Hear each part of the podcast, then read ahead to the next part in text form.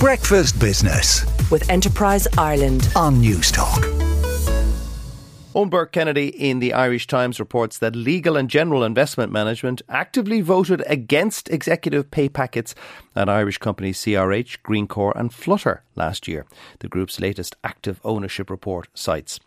The UK investment firm is attempting to use its ownership of companies to push for greater ESG standards. At CRH, we have had concerns over directors' pay not taking into account staff fatalities during the year.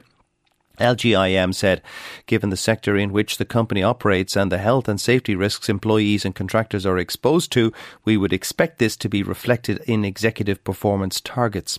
The money manager also voted against the remuneration packages awarded to executives at Greencore and Flutter.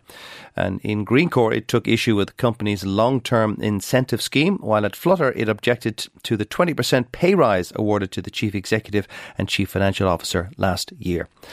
Donal O'Donovan in the Irish Independent reports that the Irish businessman Gerry Murphy delivered a crushing assessment of the current UK government in a question and answer session with the UK Prime Minister Rishi Sunak at a televised event yesterday.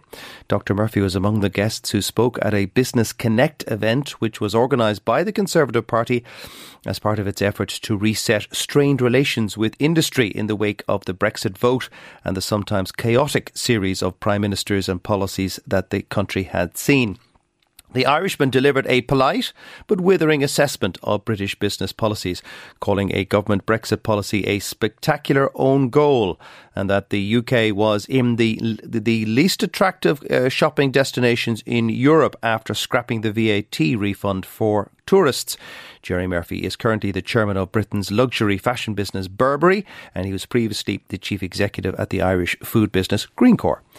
Uh, Cáit Caden in the Irish Examiner reports that multinationals boosted Ireland's economy during the pandemic as foreign owned firms were five times more productive than domestic companies in 2021, according to figures from the Central Statistics Office. This activity was largely driven by the pharmaceutical sector, among other big players such as technology companies, which ramped up productivity in the COVID years by making and exporting vaccines, among other essential equipment and medicine. Meanwhile, domestic labour productivity declined by 1%. This was associated with a slow return to work in sectors such as hospitality, transport, construction, and arts, as lockdown restrictions were gradually eased. Breakfast Business with Enterprise Ireland on Newstalk.